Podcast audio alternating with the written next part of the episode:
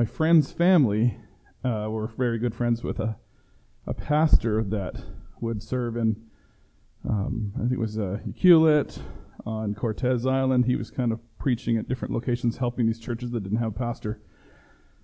And uh, he had situated himself and his family, the large family, um, in Port Alberni. And uh, so we, we thought, well, we want to do this right. We want to do it with accountability.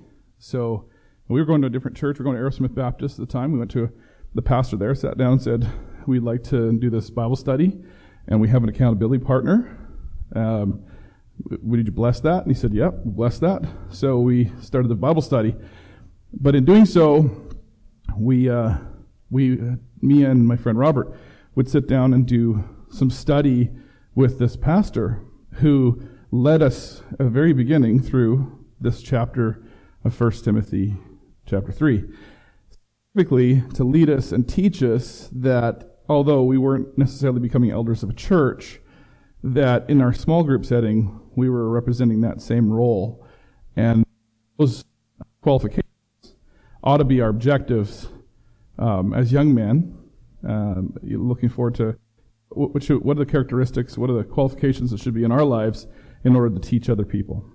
So, since then, it's kind of always been one of the things that have been on my mind um, to look forward to, to, um, to uh, trying to tame to. Now, I have sure sinned in my life, and I've not lived up to this stuff, but um, it's always kind of been a great model to reach out for. So, I think even though this is specific to elders and deacons, as you read it, uh, think about how it can apply to you.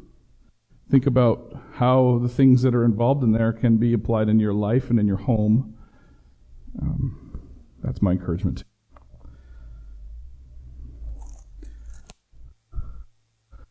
So, try and catch up with some of the stuff that was missed uh, when we talked about in September. We read through Titus. Um, so Titus 1, 5, 9, we talked about the roles of elders. And in Timothy, it gets expanded on a bit. Uh, we get the roles of deacons as well. I'll just read the, the text. This is a true saying. If a man desire the office of a bishop, he desireth a good work.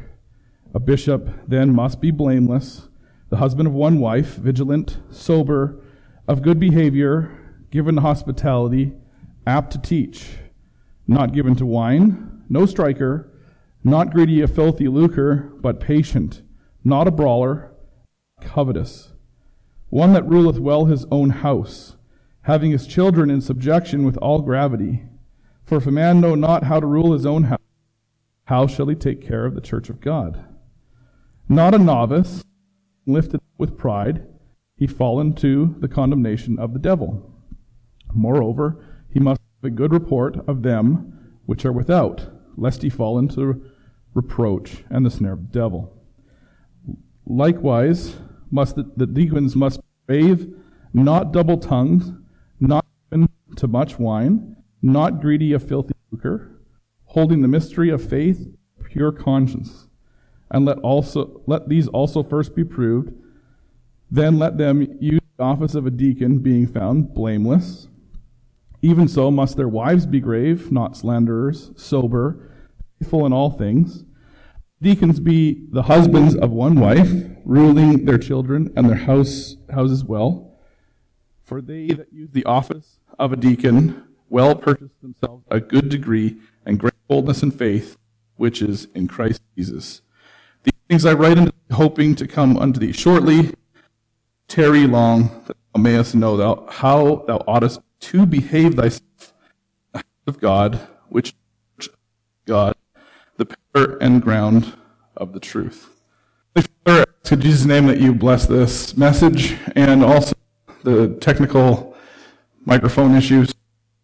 We trust you, Lord, your word to, to plant in our hearts like seeds and go up and trust that you're preparing our hearts as soil. We trust for your word. In Jesus' name. So uh, there are sort of two lists going on in Timothy, uh, 1 Timothy 3. Um, you have a list of elders and a list of deacons, and we've really done most of the elder stuff uh, in the chapter in Titus, so I'm not going to try and rehash all that stuff again.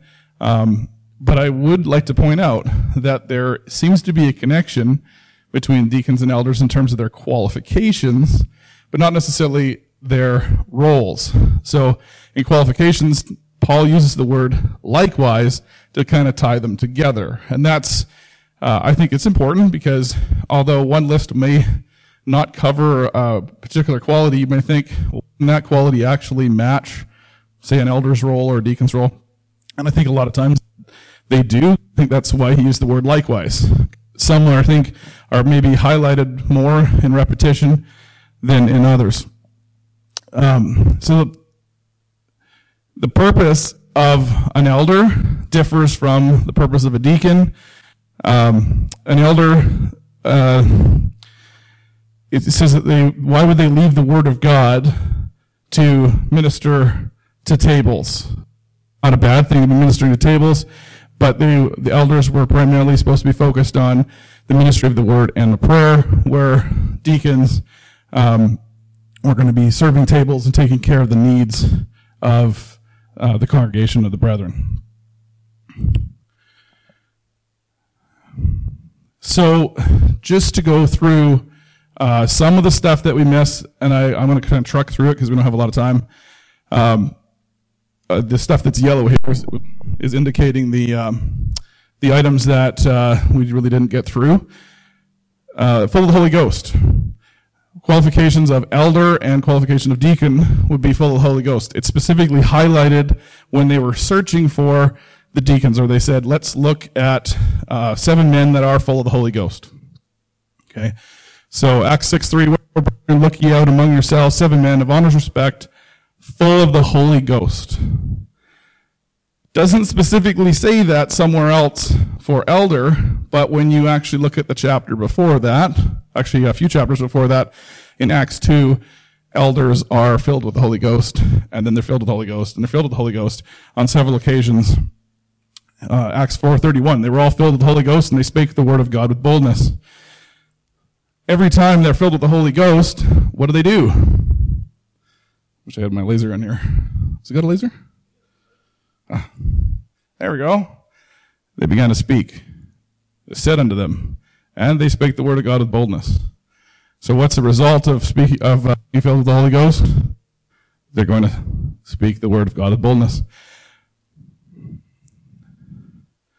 Fruit is the evidence of being filled with the Holy Ghost. And the fruit of the Spirit is love, joy, peace, long suffering, gentleness, goodness, faith, meekness, temperance. Against such there is no law. If you compare that list to the list of the qualifications of elders and deacons, a lot of them are the same exact qualifications. And you will know them by their fruit. That's what Jesus said. You will know them by their fruit. Whether they're good or they're bad, you know them by their fruit. So how do you know if somebody's filled with the Holy Ghost? They're going to demonstrate that fruit, which is why a lot of them are qualifications of an elder or of a deacon. Also says that they ought to be full of wisdom. So a lot of young guys are not necessarily full of wisdom. so I was a young guy and I wasn't very full of wisdom when I was young. Um, but as you get older, we learn, we gain wisdom, especially from mistakes that we've made. So um, James says, but the wisdom from above is first pure, then peaceable, gentle, and easy to be entreated, full of mercy and good fruits, without partiality, without hypocrisy. We find someone who is meeting other things like meek and gentle. They have probably learned the opposite behaviors, and they've learned to be quiet. I remember when I was a kid, I was told that a quiet tongue is a wise tongue. So interesting when you see some uh, elders out there who are quiet and they listen to what has to be said more than they talk. This is probably something I need to learn because I talk a lot. But they listen a lot and they tell maybe less, but what they do tell is probably much more important than what they don't say. So, and the fear of the Lord we know is the beginning of wisdom. So if you find someone who fears God in, the, in their life and what they do, they, they work out their salvation with fear and trembling, they would probably meet that qualification. They would probably be wise. Uh, of good and honest report, this one is kind of, you know, it's being above reproach. Um, I think uh, this is one of the ones that really hit me when I was like 18 or whatever doing this study was how can I live my life in an above reproach way, one that is of good report? How, how do I live my life? Uh, you know, Bible says a good name is rather to be chosen than great riches. How do I live my life so that when they think of my name or they think of, hey, there's Cody, is he honorable? You know, is that someone that we respect? Or do I do things that are not going to do well or, or reflect the Lord well? So obviously you want an elder or deacon to represent the Lord and to represent the Lord well. So moreover, he must be of good report of them or with of them that are without. So not just the people in the church, but of of those outside. You know, I work in a secular environment does do my actions in that secular environment represent Christ?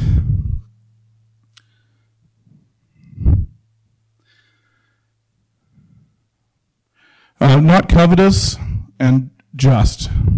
So we did talk about not giving a filthy lucre uh, in the Titus study, and, and, covetousness expands beyond just giving to money. Um, if you're constantly thinking about what can I get, what do I want to fulfill my life with the things, then you're kind of your heart set where? Set in the world, isn't it? Uh, you know, and, and it's sure it's a struggle. We're constantly hit by advertising and media and those kind of things. But for all we're thinking about is, and, and I could be guilty of flipping through Facebook Marketplace. Is there a deal in there? Might be something I need, but still you can, oh, oh, there's that, you know. And you start realizing, hmm, where's my treasure? right? Is it where your treasure is? there your heart will be also. So just be careful um, about being covetous of, of things. It's so easy. We have so much in this part of the world, don't we? So much. And there's sometimes where I just, uh, oh, maybe we should just unplug the internet and get rid of the TV and get rid of all the stuff. How many guitars does a guy need? How many guns does a guy need? You know, how many things does a guy need, right? Or gal? not just the guys. So, anyway, let your conversation. Uh, conversation is not only the things that we say, it's how we act how we. Let your conversation be without covetousness, and be and be content with such things as you have. Be content with what you have. Don't be worried about Black Friday, right? Because Black Friday is all about what you don't have yet. And of course, we know in Exodus, thou shalt not covet. And there's a big list. The neighbor's house, neighbor's wife, nor his manservant, nor his maidservant, nor his ox, ass, or anything else that is thy neighbor's. So don't worry about what somebody else happened to get. Oh man, I wish I had a boat like Jerry, or, you know, I wish I had that RV, or he's got that side by side, whatever it is, bigger TV, bigger house. He's got a workshop that exceeds mine. It's easy for us to get caught up. We not say it the same way, but we might think it. I wish I had a garage like that. Oh, he's got that tool. Wish I had that tool. I'm relating ma- male things because that's what I relate to. so I don't know what it is on the female side, but um, I'm sure you guys can put your own imagination to it. Also, uh, here's a warning Woe unto you, scribes and Pharisees, hypocrites, for you devour widows' houses, and for pretense make long prayer. Therefore you shall receive greater damnation. There are those who specifically go out and, and consume widows' stuff. There are priests that go out and say, you need to pay for your deceased husband and put the card on the table and we'll put the mass over it and they keep trying to say, well, you know, you need to put more into the pot for that person's time in perdition. That literally happens today still. How many thousands of dollars are you going to put in so we can put that card on the table with your husband's name on it and do the mass over it? Devour widows' houses. And are there other ways in our own evangelical churches where people take advantage of those? Right? Um, here's a hint. If you got a television preacher and their name has something to do with money, like is it Jethro Dollar? I think it was one of the one of the big preachers again. Oh God, come on down here and, and and pay us, you know. Or here's another hint: if they say, you know, for your free offering or for your your love offering, we'll give you a free copy of such and such DVD or whatever that you need how many people put money into that? And if you start looking into cases, there have been widows that have dumped money into those supporting those Benny Hinns and those dollar guys and all these. Wow, that's something that's it's a, a big warning. Something to be very afraid of in terms of uh, being a leader, uh, in terms of being a, a believer. What what are you are you being a good steward of what comes in, and you're not taking advantage of people? in your own business practices? You know, I, I, in my work, last thing we want to do is take advantage of anybody. I mean, you're in business to make money. That's what business is for. There's no question. But you don't want to take advantage of anybody. And a lot of times when I'm selling stuff, I'll say, you know, this is your decision. Um, here's the options. And if somebody comes in and says, can you make this or that? I say, before we go too far, it's probably going to be way more than you think it's going to cost. So before we go down this road and then all of a sudden I'm giving you a bill for a thousand bucks and you're like, well, I thought five minute job. First of all, there's no such thing as a five minute job. So that's something that you can all learn right now. There's no such thing as a five minute job. It takes longer not to talk about it than it does to actually do it. And so I try and tell people, hey, you know, when, uh, when I see something on the horizon that maybe they can go down the road and get it cheaper too. I'll say, hey, there's a guy down the road does metal work. Go get something done over there because my shop's going to charge you. Okay, so I think it's good to represent well uh, and not ever take advantage of anybody. You get a better reputation, and that person will probably send somebody else my way for a job that does work better for both of us. That's how I look at it. Just. Now, this kind of flows right off of that. Uh, we need to be just in our lives, don't we? God said he hates an unequal balance. He hates it. That's uh, strong words. When God says he hates something, then we should be paying attention to that. He hates the uneven balances. Uh, scales that have, you know, it says it's a pound, but it's actually marked out as, it's actually weighs in higher than a pound. You know, it's got to be pound for pound. It's got to be honest. So whenever we do something, we have to really get it out right. Oh, Jesus said we're we have to have our yay yay and our nay nay. There should be no gray areas in there. Okay? No gray areas. The just shall live by faith, and hey, we live by faith. So therefore, we should also be just, because God is just, and the justifier of many. A false balance is an abomination to the Lord, but a just is his delight. Abomination is a very strong word. So when something says, when the Bible says abomination, you don't want to do that. And that goes back to the fear of the Lord. Because you ought to fear that when God says, that's an abomination. Fear God.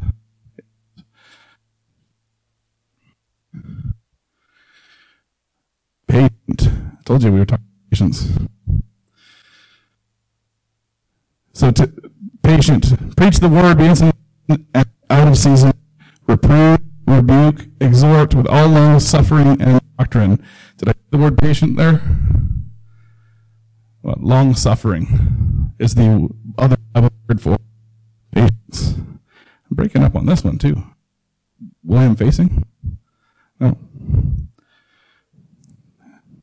Okay. The technical issues on the system. We're long for through it right now. That's what we're going to do.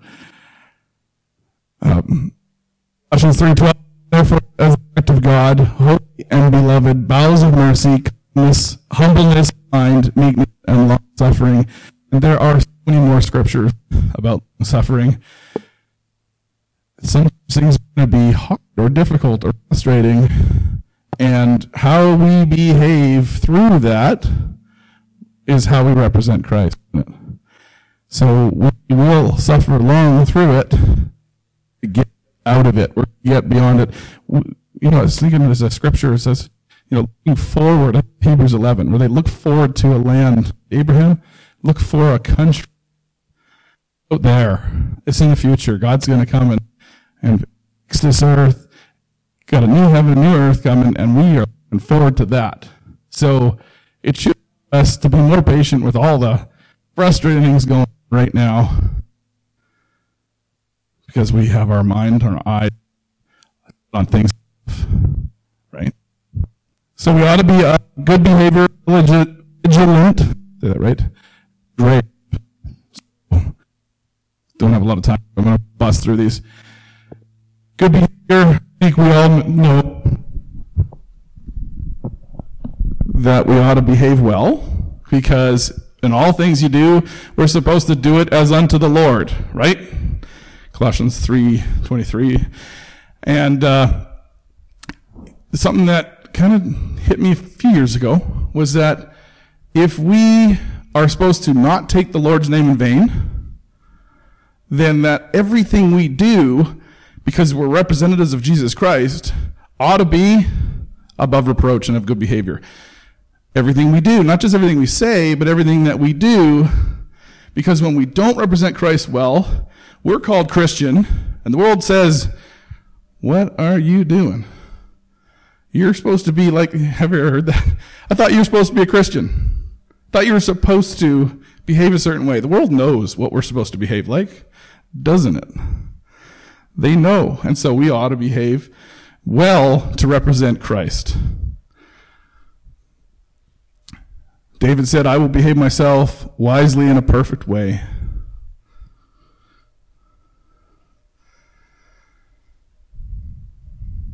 Having your conversation honest among the Gentiles, that whereas they speak against you as evildoers, they may by your good works, which they shall behold, glorify God in the day of visitation.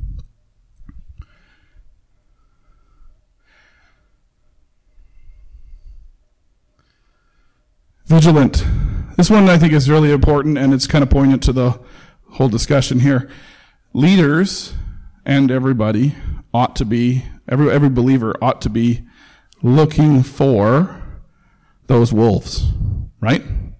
We ought to be looking for subversion coming in. We ought to be looking for the day of Christ's return. So we know that wolves are going to come and we know that Christ is coming. And for those both things, we're looking at the horizon. We're looking out there, being vigilant.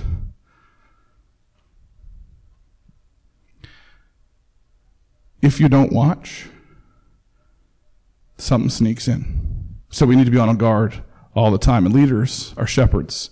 You know, they, they lie in the gateway of the shepherd fold to prevent the wolves from coming in. They are watching. We all need to watch. And remember, we talked about being sober a couple months ago. You can't watch very well if you're drunk, or if you're distracted, or if your mind isn't on the word, paying attention. Be ye therefore sober and watch unto prayer. Be sober and vigilant. A prudent man foreseeth the evil and hideth himself, which, and the place we hide ourselves is in the word of God. But the simple pass on and are punished. Take ye heed, watch and pray, for we know not when the time is. We need to watch, be vigilant. Grave means to be serious. Now, we can have fun, right? But let's also be serious. When I, when I therefore was thus minded, I did, did I use lightness? You know, when Paul was talking about serious things, he kept it serious. For who hath known the mind of the Lord that he may instruct him? We have the mind of Christ. I don't think I see anywhere in the Gospels where Jesus makes a joke. He seems to be serious about everything he says because it's all very important and he's not making light of anything in there. Neither filthiness, nor foolish talking, nor jesting, which are not convenient, but rather giving of thanks. Levity. We don't hear that word very much anymore, but when you have levity, you can't, you're jesting, you're making light of things. Some people do this. They like to say something, maybe even hurtful, and then recall it. Just kidding.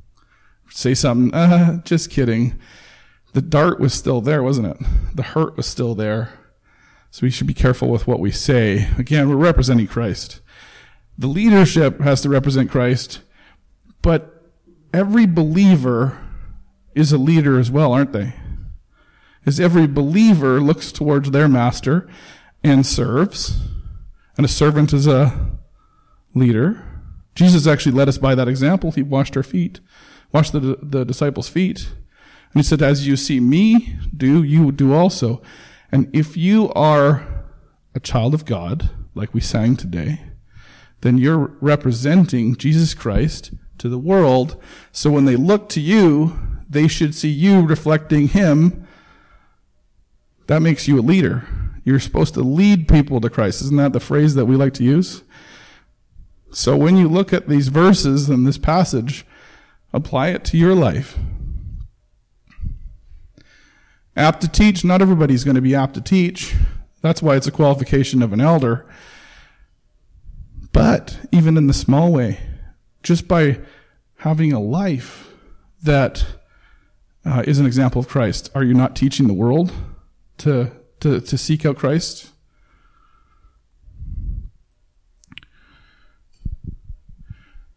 Deacons, just going to touch on it real quick, not going to go down this one. But it's interesting that the deacons list actually talks about how the wife of the deacon ought to behave. I think it's really neat because it's a team effort there. So if the qualifications of, of the deacon is to have, be the husband of one wife, he's a male. His wife has also got a bunch of qualifications. She's got to be grave, uh, not a slanderer, sober, and faithful in all things, so that they together will serve. It's pretty hard to say, well, just as the husband's got to serve, and let the wife not be involved. I think she's going to be very involved.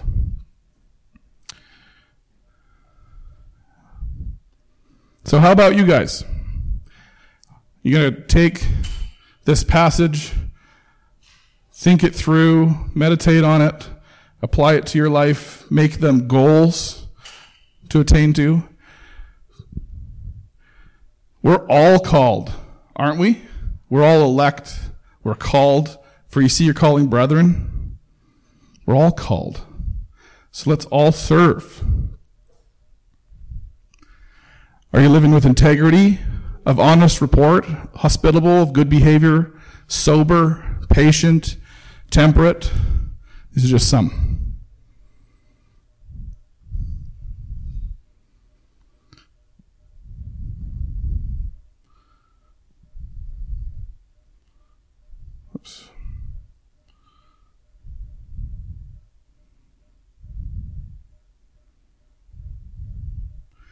Don't leave the responsibilities just to your elders and deacons. When Lauren read the passage this morning, kind of two things actually popped in my head. One, the very first verse in, in this passage, it said that if any man desire the office of a bishop, he desireth a good work. Now, Jethro says to Moses, what you're doing is not good. So then he says, I'll tell you what's good. And that's to appoint the leadership and the structure that was involved there. So that was interesting that Paul says having the leadership structure and ordering things like this is good. It's a good thing. I love how the scriptures tie themselves together. This is amazing. The foundation of that leadership is set in Exodus, and Paul's saying, now let's apply that to our churches. Now, what was the smallest denomination of leader in there. Did you catch it? Went down to 10. Went down to tens. So, well, we divide ourselves up. We have about 20 people here today, I'm guessing. In our fullness, 60 something, 65 probably. How are we divided up? How, how, where are the leaders that are taking care of tens? when you serve, you are qualifying as a leader. When you are meeting these qualifications that we go through, when you desire that good thing, who are you praying for? Who are you sharing the word with? We can do this in that small scale.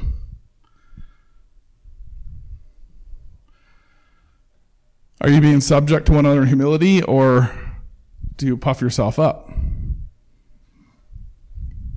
Are you washing each other's feet? And one thing I will say, I see great things in, in uh, the summer time when everybody's going out there working on different people's yards and helping each other out. Uh, then there's so many ways that people are serving here. And accolades, Lauren, you and your family so much that you're serving here on a, on every Sunday basis. Thank you for doing that, and to your whole family. And everybody else should not rely on the Bergs to make sure that everything's happening. How are we all contributing to these daily needs and, and to ministering the Word of God to each other, to encouraging each other? resisting the devil together. When somebody's having that battle, are we coming alongside them, fighting it with them?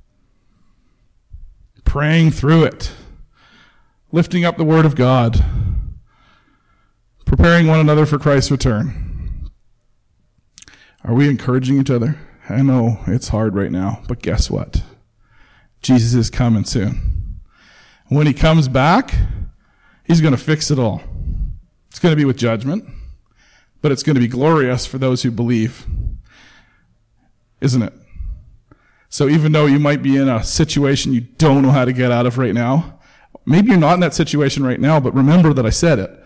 Because when it happens, Jesus is coming. The, the stuff that happens are just birth pangs. Aren't they?